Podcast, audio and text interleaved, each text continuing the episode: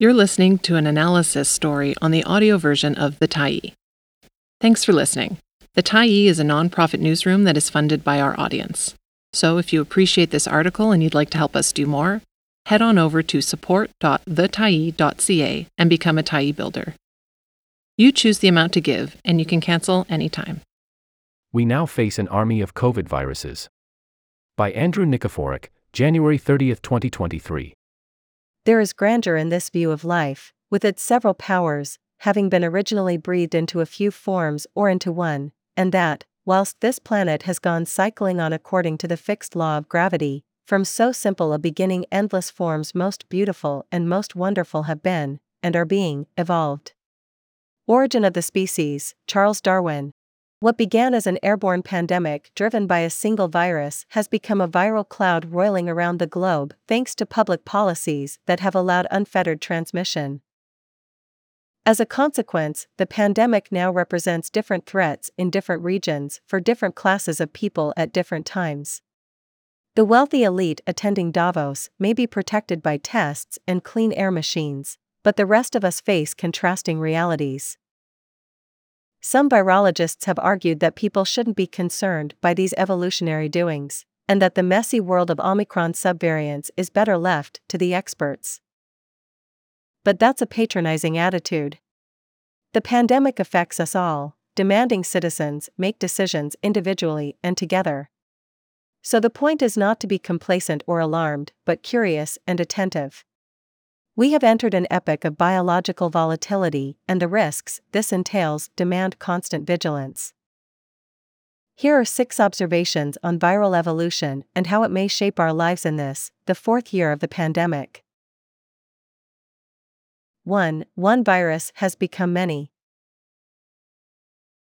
We no longer face one viral foe or a single variant such as Delta. Omicron has produced four lineages of genetically diverse descendants morphing into an ever growing swarm of 700 subvariants referenced by a confusing jungle of numbers and letters. What was once a single violin has become a complex and expanding orchestra with no discernible conductor. Even virologists now have trouble keeping track of where the variants are coming from and what their different mutations mean. Our actions, or inactions, are driving this evolution. Current policies allow unimpeded transmission.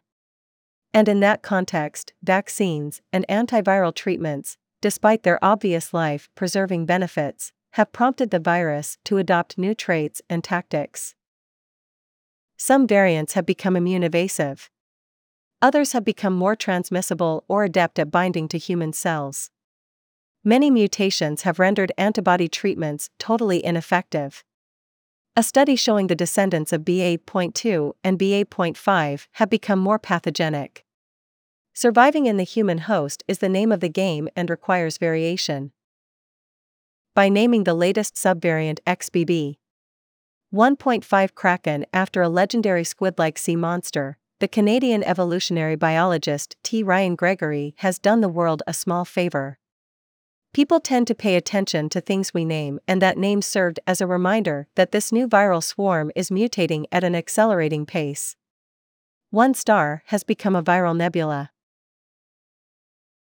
2. The new COVID soup is a unique experiment in evolution. As leaders have shifted to the position that masks and tests are matter of personal choice rather than collective self preservation, they have implicitly silenced a vital message to the citizenry about how pandemics actually come to an end. It is this less transmission means fewer mutations, fewer mutations means less variation, the fuel of evolution. Reducing infections, then, puts the brakes on viral evolution. The combined actions of letting the virus rip in a population with varying degrees of protective and waning immunity created by vaccines or previous infections has led to unprecedented increase in viral diversification in 2022, as one group of researchers explained in a recent paper published in the International Journal of Molecular Sciences. The scale at which SARS CoV 2 has spun off new variants and lineages appears unprecedented in modern virology history, conclude the researchers. Humans are but a footnote in viral history. And those 700 Omicron subvariants are converging towards evasion of human immunity. Welcome to our current pandemic paradox. About two thirds of the world have been vaccinated. These vaccines can prevent death and disease, but not infection. They reduce the risk of long COVID, but only provide partial protection against it. The effectiveness of many vaccines are now waning in many jurisdictions against more immune evasive variants. At the same time, people's vaccine hesitancy has sharply increased, despite research that shows bivalent boosters save lives. So the many subvariant descendants of SARS CoV 2 have no trouble finding human hosts. As they replicate, they mutate and behave as Darwin would have predicted. Evolutionary pressure on the virus selects variants that can escape drugs or vaccine prompted immunity, in addition to immunity elicited by prior infections. In the Molecular Sciences paper, the researchers conclude that letting the virus rip and pursuing a vaccine only approach to the pandemic has produced a remarkable natural experiment in viral evolution for which we cannot discern its conclusion. Meanwhile, the genomic surveillance of these multiplying subvariants is decreasing around the world. That means less transparency and fewer early warnings about more dangerous variants. 3 what were viral peaks are now a constant rising sea of infections with high and low tides. The pandemic no longer resembles an elegant graph composed of peaks, valleys, and occasional lulls in infection, death, and disability. The new viral swarm, as evolutionary biologist Gregory has cogently explained in interviews, is producing not one or two waves, but a sustained succession of waves, including four last year in Canada and five in the UK. In other words, the pandemic has gone from an acute emergency, sudden death, and clogged hospitals, to an ongoing chronic reality, chronic disease, and clogged hospitals, plus waves of excess deaths. Gregory asks What are the consequences of a rising sea of infections as opposed to tsunamis? And answers Sustained pressure on healthcare systems with no major lulls anymore. In fact, the lows over the past Omicron year exceed the peak during Delta. Result Canada experienced its worst death and hospitalization rate for the virus in 2022. Canada had its worst year of the pandemic in 2022. Four waves, caused by different Omicron variants. Now we have a sustained level of virus and hospitalizations caused by the variant soup. Forgive me if I don't agree that we should stop talking about variant evolution. pic.twitter.com slash 4a1v5zywwe. T. Ryan Gregory, at T. Ryan Gregory, January 17, 2023. Christina Pagel, a British scientist, recently described the same phenomenon in the UK. So 2022 was a year when the virus ran free with five waves, over 135,000 hospital admissions, 33,000 deaths, and more than 650,000 new people with long COVID. Hardly the end of the pandemic. This has certainly contributed to NHS crisis and people leaving employment. Australian infectious disease expert Brendan Crabb has documented the same impact in his country rising excess deaths, overwhelmed hospitals, and continuous infections. Sustained levels of infection mean chronic dysfunction, clogged hospitals, declining life expectancies, slow ambulance service, sick ridden schools, the menace of long COVID, and the loss of gray matter. 4. One pandemic has morphed into regional epidemics. The pandemic no longer presents one face to the world because it has become a multi headed hydra. As a consequence, it behaves differently in different regions. While one subvariant, like Kraken, may triumph in the US, another variant Orthrus may take possession of the UK. Meanwhile, a collection of other variants, including BF.7, are conquering China as it abandons most pandemic defenses in the name of the global economy and progress. A handful of subvariants likely will kill more than a million people in China this spring in what can only be described as a humanitarian catastrophe. Diversification in variants also means deaths may be going down in some countries, but rising in others at any given time. Sweden, which took a laissez faire approach to the virus with few protections, is now recording its highest pandemic death rates, about 300 a week. Swedish newspapers are largely yawning. Japan once boasted the lowest infection and COVID death rate in the world despite an aging population. But more transmissible subvariants have fueled Japan's seventh wave and its highest death rate, nearly 520 day. Since December, COVID has dispatched more than 10,000 Japanese citizens. The majority have been over the age of 60. Nearly 40% of Japan's population is over the age of 65.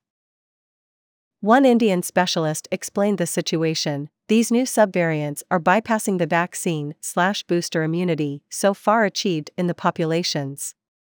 Therefore, a fresh COVID 19 pandemic is emerging the world over with new medical challenges. 5. Reinfections rarely happened. Now they are commonplace. Ever since the appearance of Omicron and its multiplying lineages, researchers have reported a dramatic change in the pandemic. Reinfections, once a rare thing, have taken off. Factors accounting for this change are the reduction of measures that reduce transmission, such as masks in crowded spaces and staying home while sick, combined with the evolution of immune evasive subvariants. As a result, people in Australia have been infected as many as five times in a year. Public health authorities there have warned that reinfection can occur as early as 28 days after the first. The Canadian government now says that reinfections can occur within 20 to 60 days. This increase in reinfection rate has helped to fuel a major disabling event in the general population, long COVID. About 1 in 10 infections lead to this debilitating condition, which mostly affects working adults, and especially women. Long COVID targets multiple organs, including the brain and heart, and presents with vascular and clotting abnormalities.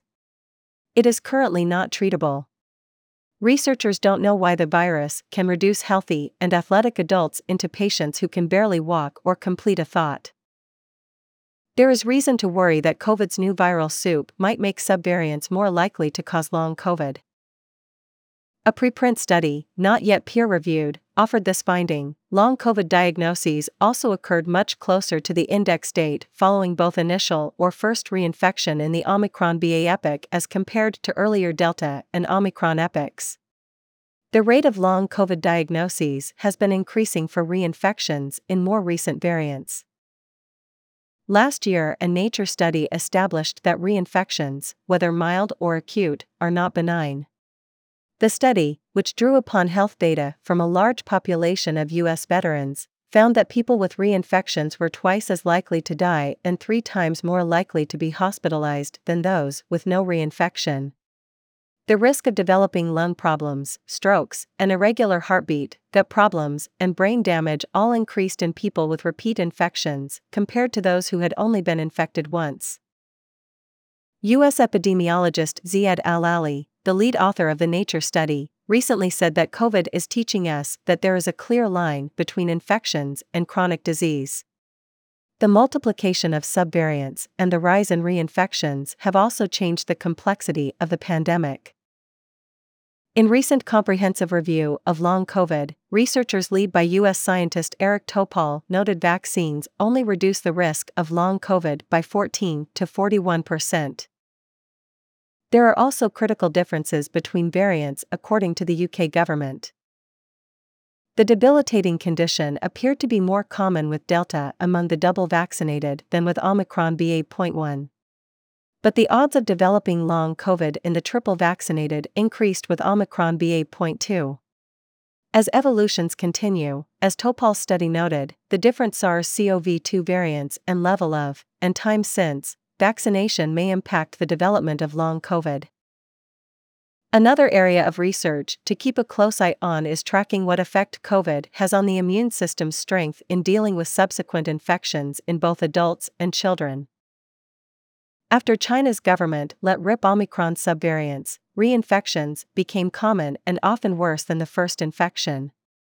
Radio Free Asia recently reported that healthcare workers were encountering a very large number of reinfections in out of town areas, due to the damage done to the immune system by the first infection with COVID 19.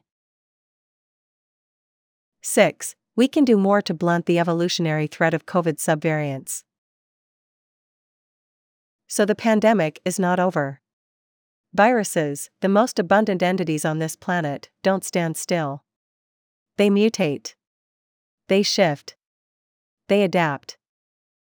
The more a virus transmits, the more opportunities it can exploit to change its shape and character. Infections and repeated infections turn humans into factories for subvariants to refine their abilities to dodge the immune defenses in the human host.